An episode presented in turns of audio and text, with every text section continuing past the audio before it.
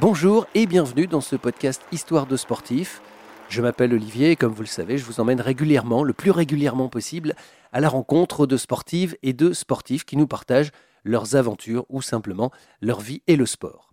Aujourd'hui, c'est une femme sportive et aventurière, les deux en même temps, que nous allons rencontrer. Alors si je vous dis ça, vous allez peut-être penser à Colanta. Vous ne faites pas forcément fausse route, mais je ne vous en dis pas plus pour l'instant. Elle s'appelle Clémentine, elle fait du sport depuis qu'elle est toute petite, mais si elle est avec nous aujourd'hui, c'est pour nous parler de son tour du monde et plus particulièrement d'une partie de ce tour du monde qu'elle a réalisé avec son frère à vélo et qui les a amenés à traverser l'Amérique du Sud. Et en Amérique du Sud, il y a un petit peu de dénivelé. Alors le temps de se brancher et on retrouve Clémentine. C'est quand même une étape de notre vie qui nous, aura marqué et puis surtout lié quoi. Et rendu plus fort peut-être. Bonjour Clémentine. Bonjour. Et merci de nous accueillir, euh, même si c'est à distance, euh, dans ton resto, parce que maintenant tu, tu as un, un resto à toi. Est-ce que tu peux te, te présenter, enfin nous dire ce que tu fais actuellement? Bah déjà merci à vous de m'accueillir dans votre podcast. Et donc euh, bah oui bah bienvenue à la Clusa, hein, même si vous n'êtes pas là, mais vous êtes là par la pensée. Donc euh, j'ai mon petit restaurant euh, dans la station de ski de la Clusa. C'est un restaurant ben de sushi. L'idée est plutôt originale, donc ce n'est pas moi, je précise, qui ai créé le concept.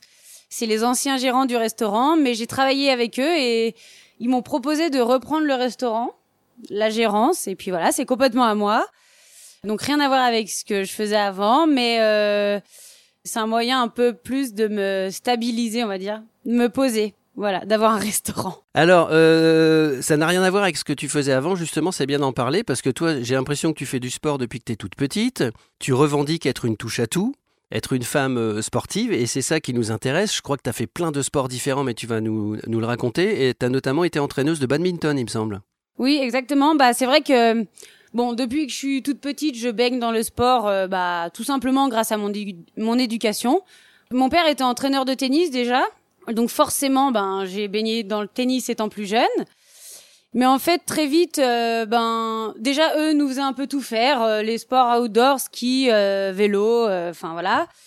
Et puis après, j'ai voulu essayer le badminton, donc j'avais à peu près euh, 15 ans quand j'ai commencé. Et après, à 18 ans, j'ai voulu, en plus du tennis, en plus du badminton, j'ai voulu faire du foot. Donc j'ai réussi à cumuler les trois tout en passant mon bac quand même. Et j'ai fait la... ensuite après le bac j'ai fait la fac de sport où bah encore une fois bah j'étais dans le sport, je voulais être professeur de PS. Sauf que je suis quelqu'un qui marche vachement à l'opportunité et euh, à la fin de ma licence on m'a proposé de prendre un poste d'entraîneur de badminton pour la Haute-Savoie en fait. Et pendant six ans j'ai été euh, entraîneur de bad. Donc je tiens à préciser que c'est un métier que j'adorais. J'ai été très très proche de mes de mes de, des jeunes que j'entraînais, même des adultes. Hein. Mais comme je suis quelqu'un qui aime euh, bouger, ben après j'ai fait d'autres choses. Donc je sais pas si vous voulez qu'on qu'on vienne directement là-dessus. Si, bien sûr, parlons-en. Puisque ceux qui nous écoutent te connaissent déjà peut-être, tu as participé deux fois à l'émission de TF1 Colanta. Mhm. Et tu as d'ailleurs gagné l'épreuve des, des poteaux, ce qui est assez sportif. Il faut quand même avoir un, un esprit de compète pour la gagner. Euh, Pour y aller surtout. Pour aller jusqu'à l'épreuve de poteau, faut avoir un sacré euh, un sacré esprit, esprit compétitif et puis aussi un peu beaucoup de mental, on va dire. Et qu'est-ce qui t'a emmené vers cette aventure de Colanta? Qu'est-ce qui t'a poussé à, à le faire? Euh, mon meilleur pote. enfin, c'est lui qui m'a inscrit à la base.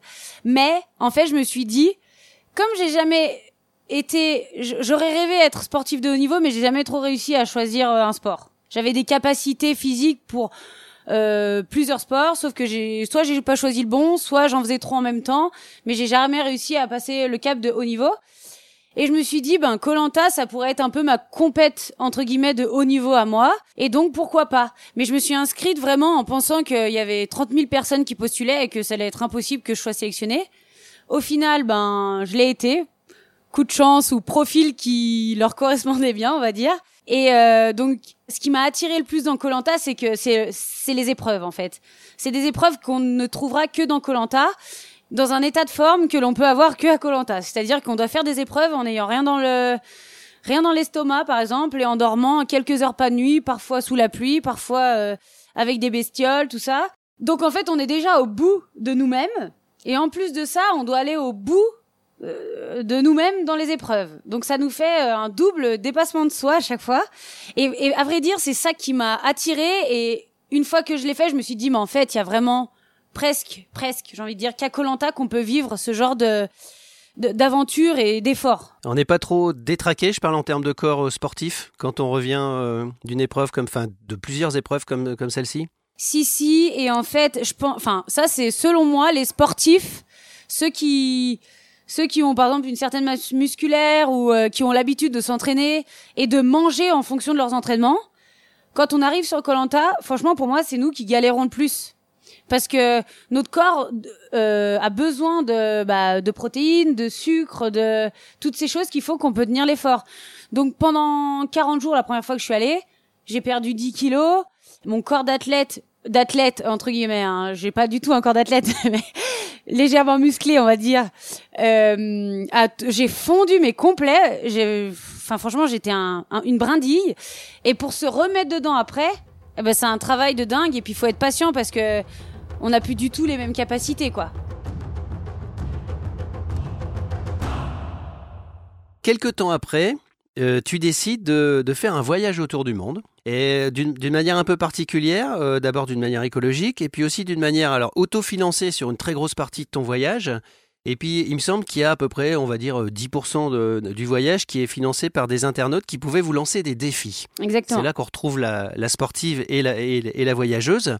Donc, vous faites le tour du monde et puis de temps en temps, les gens vous lancent des défis. Est-ce que tu peux nous, nous raconter quelques défis que vous avez fait pendant ce tour du monde? Je rappelle qu'au départ, vous êtes parti à 4. Hein. Ouais, donc on était à 4 et c'est vrai que, en fait, si on partait qu'avec notre financement, on aurait pu faire que le minimum de ce qu'on a fait. C'est-à-dire que nous, on voulait apporter, euh, enfin, on voulait que notre voyage entre guillemets serve un peu plus à que nous faire plaisir. Et donc, il fallait qu'on ait un peu plus d'argent, par exemple, pour faire de l'humanitaire, euh, ce genre de choses. Donc euh, on est parti à quatre à la base et les défis que les internautes donc en fait ils nous ils choisissaient un défi soit c'est nous qui les avons qui les avions préparés certains ou soit eux nous en donnaient. Et donc bah il y a eu il y, avait trois familles euh, de défis. Il y avait des défis des défis euh, sportifs, des défis humanitaires et des défis euh, un peu plus éco-responsables. Et donc par exemple bah des différents types de défis sportifs, il y a eu faire le Tongariro, faire un 5000, ce genre de choses. Les défis humanitaires, bah on est allé deux semaines en Indonésie et ben par exemple moi j'ai donné euh, des cours de badminton. On a acheté aussi euh, du matériel sportif pour euh, des enfants qui en avaient vraiment besoin. Et pareil aux Philippines, deux semaines aux Philippines où ce coup-ci on a intervenu dans une école. Et pareil on a fait de la peinture, on a pu leur acheter plein de matériel. Donc en tout en vrai par exemple sur les 7000 euros qu'on avait réussi à récolter, il y a à peu près 5000 euros qui sont allés dans le dans l'humanitaire. Et puis après les défis un peu plus éco-responsables, c'était par exemple ramasser tous les mégots de cigarettes sur notre chemin, euh, c'était euh, faire un, clean-up euh, des plages, enfin nettoyer certaines plages, ce genre de choses.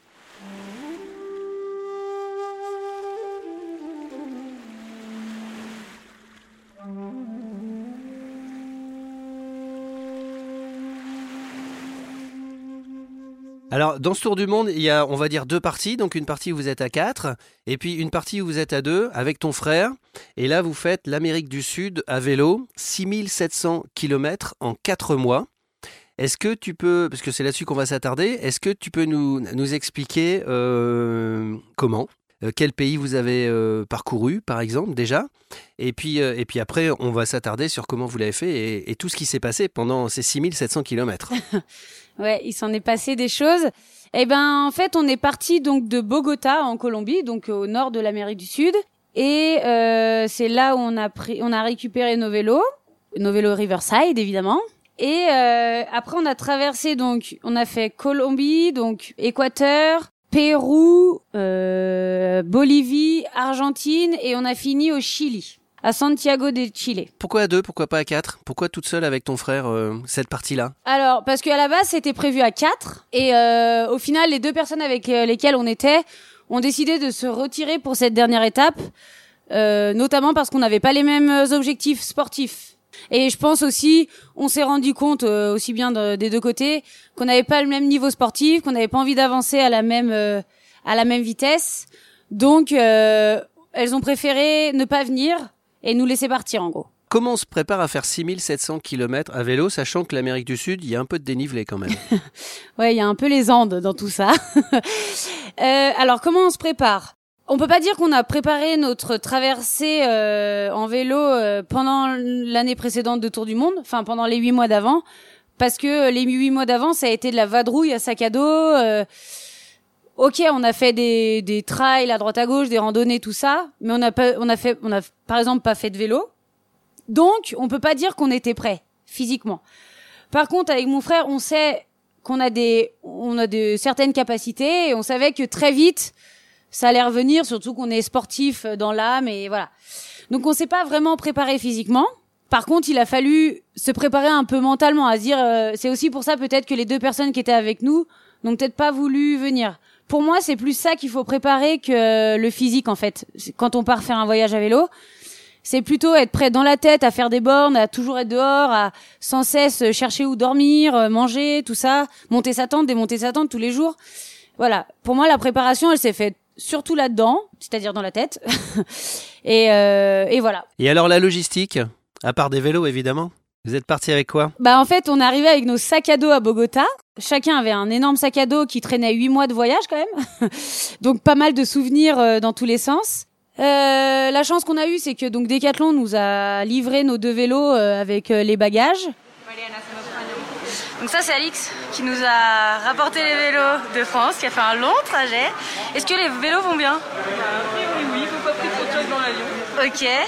Alors ça, ce sera le mien, un Family. Et là un traditionnel. Donc ce sont des prototypes que nous allons tester. Il y a nos sacoches, est là-dedans, on va devoir mettre 8 mois de voyage dans ces 4 sacoches.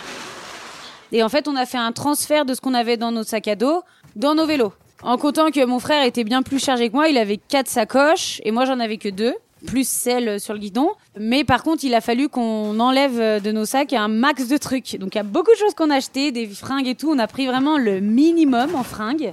On avait un cuissard chacun en peau de chamois. Je pense qu'on a fait les quatre mois avec. on le lavait de temps en temps, évidemment, enfin très régulièrement. Mais en fait, à partir du moment où on touche au confort du cuissard peau de chamois sur les vélos et qu'on fait du vélo tous les jours, ça devient euh, la base en fait. Et quand on, moi je me souviens de sorties où je l'ai pas mis en me disant euh, je vais être en petit short et tout, bah c'est l'horreur pour les fesses. Donc euh, donc voilà, on avait le strict minimum au niveau vestimentaire, de quoi quand même bien se couvrir parce qu'on est passé dans des régions où il faisait extrêmement froid, dans les moins 15. Et donc et puis alors la tente, la cuisine, enfin la cuisine entre guillemets pareil, un réchaud, une casserole quoi, de couverts. et puis la nourriture qui malgré tout la nourriture, euh, on n'allait pas tous les jours au restaurant. Bien sûr que non, parce qu'on n'avait pas du tout les moyens. Mais on mangeait des pâtes tous les jours et il faut, il faut les trimballer, les pâtes quand même, par exemple. Donc ça a été une méga organisation et c'est très... Euh, tout est compté et très bien... Enfin, au début, très bien rangé. Après, au fil du voyage, c'est n'importe quoi, mais chaque euh, élément qu'on prend est important, hein, jusqu'à une pile, hein, pour vous dire.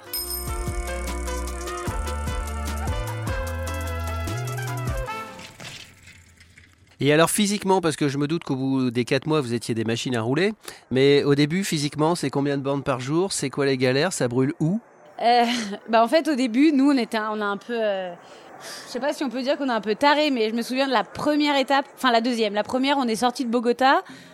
Et la deuxième, on a regardé l'itinéraire et on a vu qu'il y avait une grande descente sur euh, peut-être 60 km. Et on s'est dit, bah, si on cumule la descente plus ça, bim, et je crois, il me semble, qu'on a fait 130 km. La deuxième, alors qu'on avait une demi-journée dans les jambes, c'est-à-dire trois heures de vélo, pas grand-chose. Et là, je pense qu'on s'en est souvenu. On n'arrivait plus à marcher parce que, en fait, on avait, c'était mis un objectif beaucoup trop élevé. Et donc après, on a un peu plus régulé. En moyenne, on faisait 70 km par jour. Mais euh, s'il y avait des cols, tout ça, euh, ça réduisait tout de suite les kilomètres. Par contre, si c'était plat, ça nous est arrivé, ouais, le maximum qu'on ait fait, bah, je crois que c'est euh, 130 et quelques kilomètres. Et alors vous rouliez comment? Parce que je sais que ton frère est, grand, donc il doit envoyer un développé assez costaud quand même. Vous arriviez à, rouler ensemble? On arrivait plutôt bien. Je pense qu'il était souvent, plus souvent devant, malgré qu'il soit plus chargé que moi. Et on n'avait pas le même vélo aussi. Moi j'avais un vélo euh, monoplateau et lui avait trois plateaux. Donc forcément, lui dans les montées il moulinait plus que moi. Et moi j'étais plus en danseuse euh, dans les montées, donc ce qui me je pense qu'on n'a pas développé en plus les mêmes, euh, la même masse musculaire. C'est-à-dire que moi j'ai fini avec des cuisseaux euh, plus larges et lui il a complètement fondu. Donc au final en montée j'allais assez vite. Par contre j'avais besoin de plus de pause que lui. Que lui il était beaucoup plus régulier. Alors, avant qu'on parle de toutes les, beautés et de tout l'enrichissement que doit procurer un, tel voyage, on va parler des galères, parce que j'imagine qu'il y en a eu. Ah oui. Euh, la bouffe, parce que je crois en plus que ton frère est végétarien. Ouais. Euh, une tente pour deux, les relations humaines, les moments où il pleut, le vent. Est-ce que tu peux nous faire un petit débrief de tout ça? Il y a plusieurs familles, je dirais, de galères. Il y a les galères ouais, liées à, à, enfin, à la météo. Au début, on disait, je me souviens, on disait ouais, le pire en vélo, euh, c'est vraiment euh, la pluie. La pluie, au début, on s'est tapé des journées euh, où on se prenait de la, des saucés sur la, sur la tronche. Là, je me souviens, on a avancé, enfin, on était trempés, trempés, même avec les panchos, tout ça. Donc, tout le début, je me souviens, en Colombie, c'était plutôt, on était là, la pluie, c'est terrible, surtout quand on est en chemin, les coulées de boue, tout ça. On est passé dans des endroits, mais c'était délire. Et puis après, on a connu le vent de face, et ça, je pense que tous les cyclistes le diront. Surtout quand tu es en mode euh, longue distance et que tu fais euh, que d'un coup tu n'avances plus, même en descente que tu n'avances plus, que tu galères alors que ça devrait être de la récupération la descente. Et pas du tout. Donc ça nous est arrivé une fois de faire un col de malade et se dire oh yes, enfin la descente. Et sauf qu'on se tape le vent de face et là, mais on pédale en descente, c'était l'enfer. Donc ça, c'est les grosses galères liées au temps.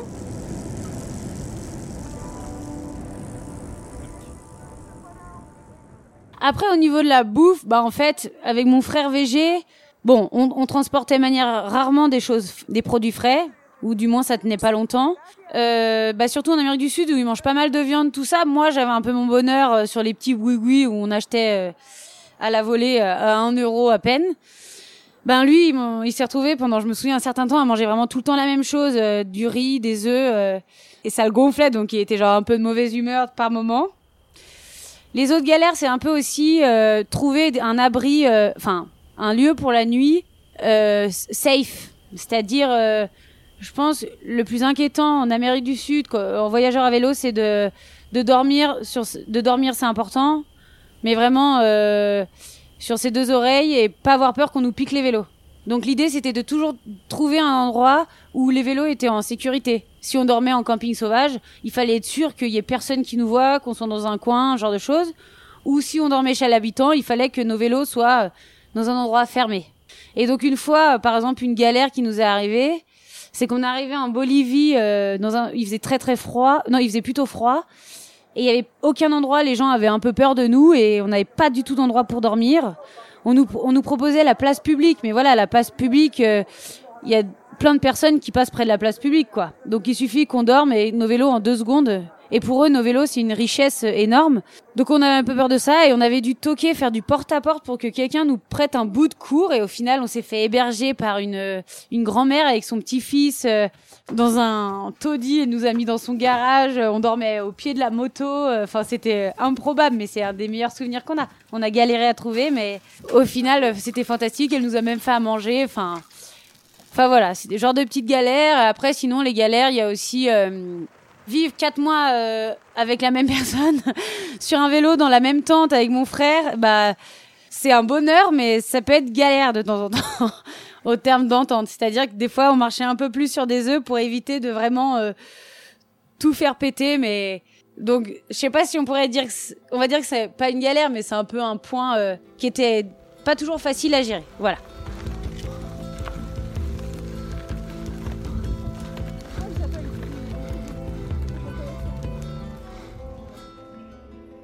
On va rester dans les relations humaines, justement. J'imagine que vous avez fait des rencontres euh, magiques pendant ce voyage. Ah oui, oui, oui, énormément. Euh, bah, à vélo, en fait, on attire vachement les regards.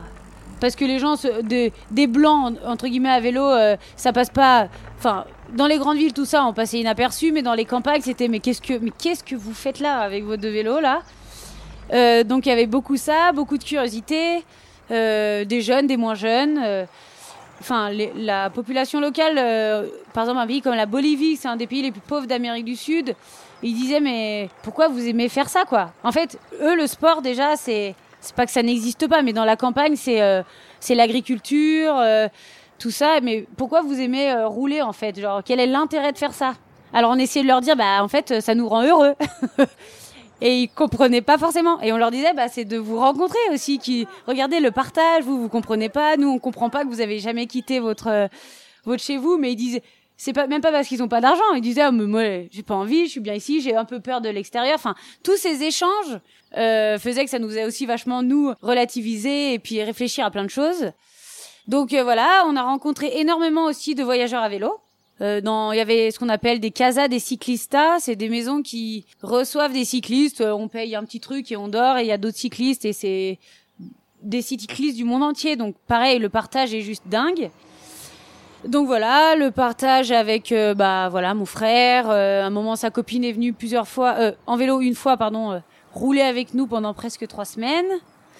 Je suis incapable de dire combien de personnes on a rencontré, tellement on en rencontrait déjà tous les jours. Et alors les chemins que vous avez empruntés, parce que j'imagine que, enfin, je te connais pas, mais j'imagine bien que vous n'avez pas emprunté les, les grandes routes. Mm. Vous êtes passé par où? Vous avez suivi un itinéraire? Vous avez, vous avez découvert des endroits incroyables où personne n'était passé? Alors on avait un itinéraire de base, mais après l'idée c'était de de pas prendre tout, de pas prendre les grands axes, enfin d'éviter au maximum les grands axes.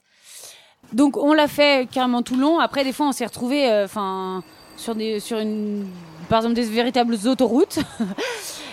Ou là-bas en Amérique du Sud, les vélos ont droit d'aller dessus, donc bah nous euh, on allait dessus parce qu'on nous disait mais si prenez prenez ok. On prenait donc il n'y a pas plus dangereux que les autoroutes. Hein évidemment. Vous imaginez bien rouler sur une bande à d'urgence avec des sacoches et des camions qui passent hyper vite. Euh, c'est pas les meilleurs souvenirs, donc on a évité, mais on l'a fait quand même. Euh, et puis en fait, on est passé aussi par des. Euh, par exemple, à un moment, bah, tout au début en Colombie, on avait le choix entre prendre une route asphaltée pour rejoindre la frontière de l'Équateur ou la route qu'ils appellent, je crois presque la route de la mort ou la route du diable. Enfin, et en fait, ça, traverse les Andes et ça surplombe euh, l'Amazonie. Donc c'est incroyable en termes de paysage.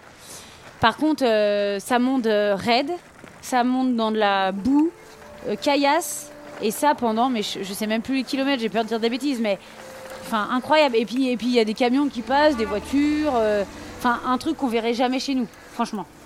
Ce genre de chemin, à la fois, c'est nos pires galères, mais par contre, c'est nos meilleurs souvenirs, je pense.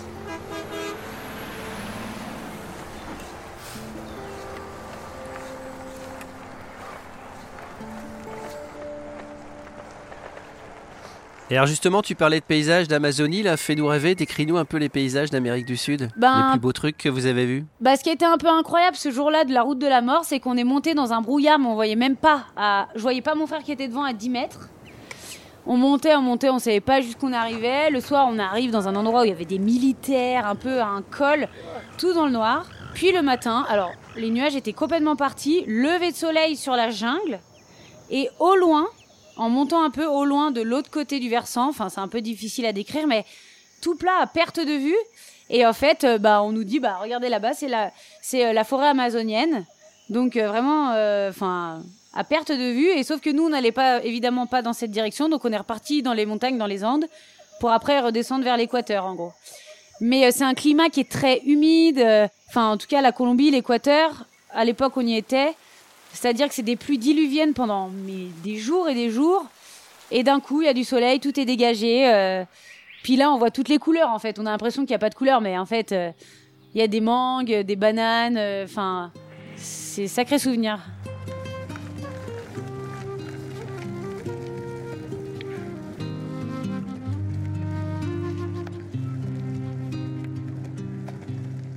C'est quoi le pays que vous avez préféré? C'est difficile à dire parce qu'en fait, on a aimé chaque pays pour des choses différentes. Et notamment, euh, bah, par exemple, la Bolivie, en termes de, dépaysement et de paysage, avec rien que traverser à vélo le Salar d'Uyuni, pour ceux qui connaissent, c'est vraiment. On a l'impression d'être sur Mars ou d'être sur une autre planète, en fait. En l'espace de deux jours, on l'a traversé en deux jours, trois jours, ouais. On a dormi dessus. C'est. Enfin, c'était incroyable. Donc, moi, c'est un de mes meilleurs souvenirs. Enfin, un de mes meilleurs souvenirs, alors que j'ai quand même fait une hypo. J'ai fait l'hypoglycémie au la seule de mon voyage au milieu du Salar, quand même. On a dû s'arrêter et faire de la smoule parce qu'on n'avait plus rien à manger, mais on a, il nous restait plus que de la smoule. Donc j'ai dit à mon frère, on s'arrête, j'en peux plus. Je vais bientôt tomber de mon vélo et euh, on s'est retrouvé à faire de la smoule au milieu du Salar. Donc ça, c'était pas drôle parce que je me suis dit que j'arriverais jamais à sortir du salar euh, parce que j'avais plus d'énergie. Mais au final, ça reste un très bon souvenir parce que le salar, je pense, c'est unique en termes de paysage. Donc ça. Après le Pérou, quand même, il y a une diversité. Pareil, euh, on a fait la montagne des sept couleurs, on est allé au Machu Picchu. euh, euh, voilà, plus de monde, plus touristique certes. Donc on l'a moins aimé pour ce côté-là. Par contre, enfin, il y a que là-bas qu'on verra ça aussi. Donc l'Argentine, les gens sont sont géniaux. Enfin, voilà, c'est vraiment pour diverses choses. je, je, je pourrais pas dire. Et puis la Colombie, enfin pour pour tous ceux qui pensent que la Colombie est un pays qui craint, parce que combien de fois j'ai entendu ah là là la Colombie. Mais mais allez-y parce que c'est ça a changé, c'est plus que c'était. Et puis même ça reste quand même hyper euh, comment dire euh, culturellement. euh, Il y a en- il y a encore tout ce qui se passait avant. Enfin je sais pas, c'est les gens sont hyper accueillants. Au contraire, et on sent que c'est un peu une euh, ils revivent un peu après tout ce qu'ils ont vécu, qu'il n'y a pas si longtemps avec euh, la guerre civile et compagnie. Donc voilà, c'est un pays qui, re- qui renaît de ses cendres, j'ai envie de dire. Enfin, c'est peut-être un peu exagéré ce que je dis, mais les gens sont tellement heureux de voir des touristes, tout ça, que on est hyper bien accueillis.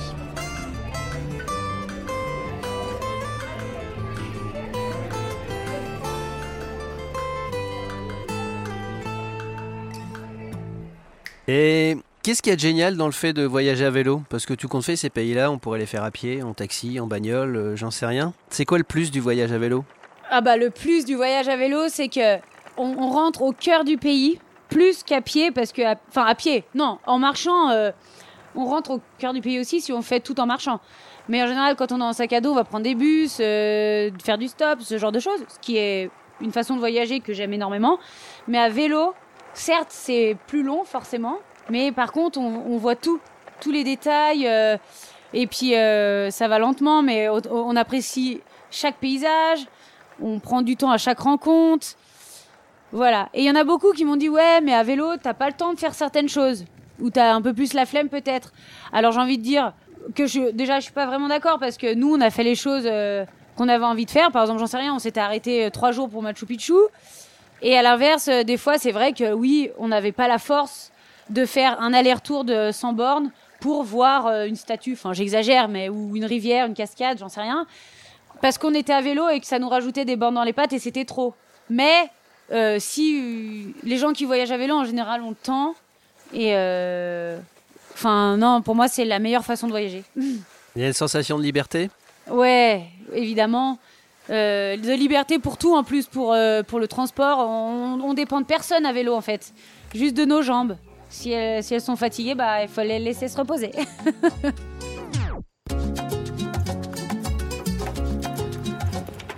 Alors c'est quoi le bilan que tu fais de, de ce tour du monde? Là je parle de l'aventure complète. Et est-ce que ça t'a changé? Oui, oui, oui. Bah en fait, quand je suis rentrée, ça a été un, par exemple, un gros coup dur. C'est-à-dire de retour, le retour à la vie normale, euh, de plus vibrer tous les tous les jours, parce que pendant mes un an, j'ai vibré euh, presque tous les jours, euh, découvrir des gens tous les jours et des paysages tous les jours. Mais en fait, j'arrive à me dire aussi qu'on a énormément de chance. C'est un peu ma conclusion par rapport à la- aux gens que j'ai rencontrés et au type de vie, tout ça. Qu'on a beaucoup de chance de vivre dans le pays dans lequel on vit, en termes de confort, en termes de de paysages, parce que la France, c'est par exemple un pays quand même très riche de ses paysages et de sa culture, et que bah il faut prendre ce qu'on a à prendre. Je me verrais pas forcément vivre dans un autre pays. Il va drouiller, oui, mais par contre, euh, voilà, j'ai appris à accepter de revenir en France et euh, de vivre en France avec des gens. Bon, je suis pas toujours d'accord avec tout le monde, mais à l'étranger, c'est pareil. J'étais pas d'accord avec euh, tous ces gens qui jetaient leurs déchets, euh, euh, qui n'avaient rien à faire de la planète, par exemple. Donc euh, voilà, on a on a pris du bon et du moins bon euh, partout dans le monde et je me rends compte qu'il y a du bon et du moins bon en France, mais partout dans le monde c'est pareil en fait. Et pour finir, euh, j'imagine qu'il y a des gens qui nous écoutent, qui ont peut-être envie de faire un voyage à vélo, même court, hein, pas forcément le tour du monde, mais qui n'ont pas encore osé. Qu'est-ce que tu pourrais leur dire pour les, les motiver? Qu'il faut oser déjà. Euh, et faut- en fait, il y a une étape pour moi qui a été dure, c'est de dire à mon chef que j'apprécie énormément et avec qui euh, et à tous les enfants que j'entraînais tout ça, de dire bon, euh, ben là c'est vraiment la dernière année, d'anticiper évidemment pour être prêt en fait. Si on prend une décision comme ça en une semaine, un mois, bah je pars faire euh, un voyage même d'un mois ou plus à vélo. Il faut pas que ce soit précipité, il faut que ce soit un minimum préparé. Moi, la plus grosse étape, ça a été de préparer tout le monde à leur dire bon bah c'est fini. j'arrête mon CDI, par exemple. Euh, j'ai mis un an à voilà, tout le monde savait qu'à la fin d'année j'arrêtais, donc il n'y a pas eu de grosses cassures. Moi, j'ai eu le temps de mettre, euh, bah, de préparer euh, mon voyage, alors que je suis pas une pro de l'organisation, hein, donc pas besoin d'être des pros de l'organisation. J'avais aucune idée de mon itinéraire de base et tout. J'avais juste pris la carte et me dire, je m'étais dit, oh, je vais aller là, là, là, là, là, et après, bah, on verra. Le vélo, l'organisation logistique est importante, c'est-à-dire qu'il faut avoir des vélos corrects, le bon matériel. Il y a des choses bien sûr inévitables euh, qu'il faut prendre, euh, inoubliables, j'ai envie de dire.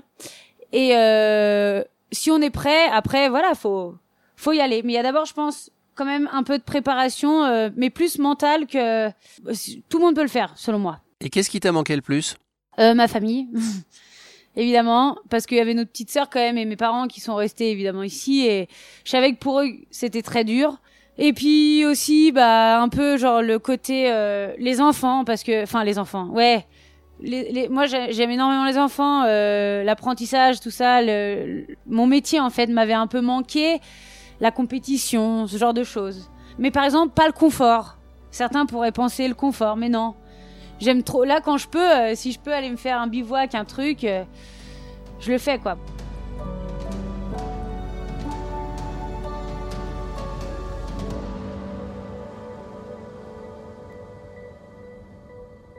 Et c'est vrai que tous les deux maintenant, quand on se voit, il y a toujours un moment où on va, pas longtemps, mais on va parler du voyage à vélo où euh, on se remémore un souvenir, une image, on regarde un petit film qui nous fait penser à ça.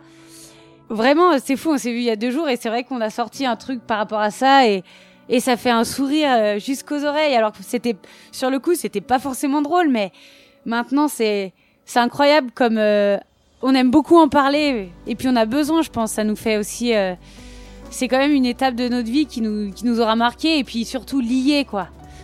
Et rendu plus fort peut-être.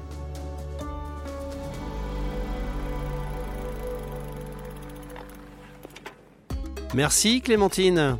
Bah merci Olivier. Est-ce que tu peux nous rappeler euh, l'adresse de ton resto de sushi si un jour on passe à la Cluisa Eh ben ça s'appelle euh, Sushi Fumi, comme le jeu de mots, euh, enfin comme le Shifumi, sauf c'est Sushi Fumi. Donc assez facile à retenir, il y en a pas 50 en France. voilà. Et si la patronne n'est pas là, c'est qu'elle est partie faire du vélo ou en bivouac. Exactement. Salut Clémentine. Au revoir. Merci beaucoup. Merci encore à Clémentine pour ce partage et puis merci à vous d'avoir suivi ce podcast. Si vous l'avez aimé comme d'habitude, n'hésitez pas à mettre des, commentaires, des étoiles sur Apple Podcast et puis à le, partager. Vous pouvez aussi aller visiter notre chaîne de podcast Conseils de sportifs ou encore les coulisses de Décathlon.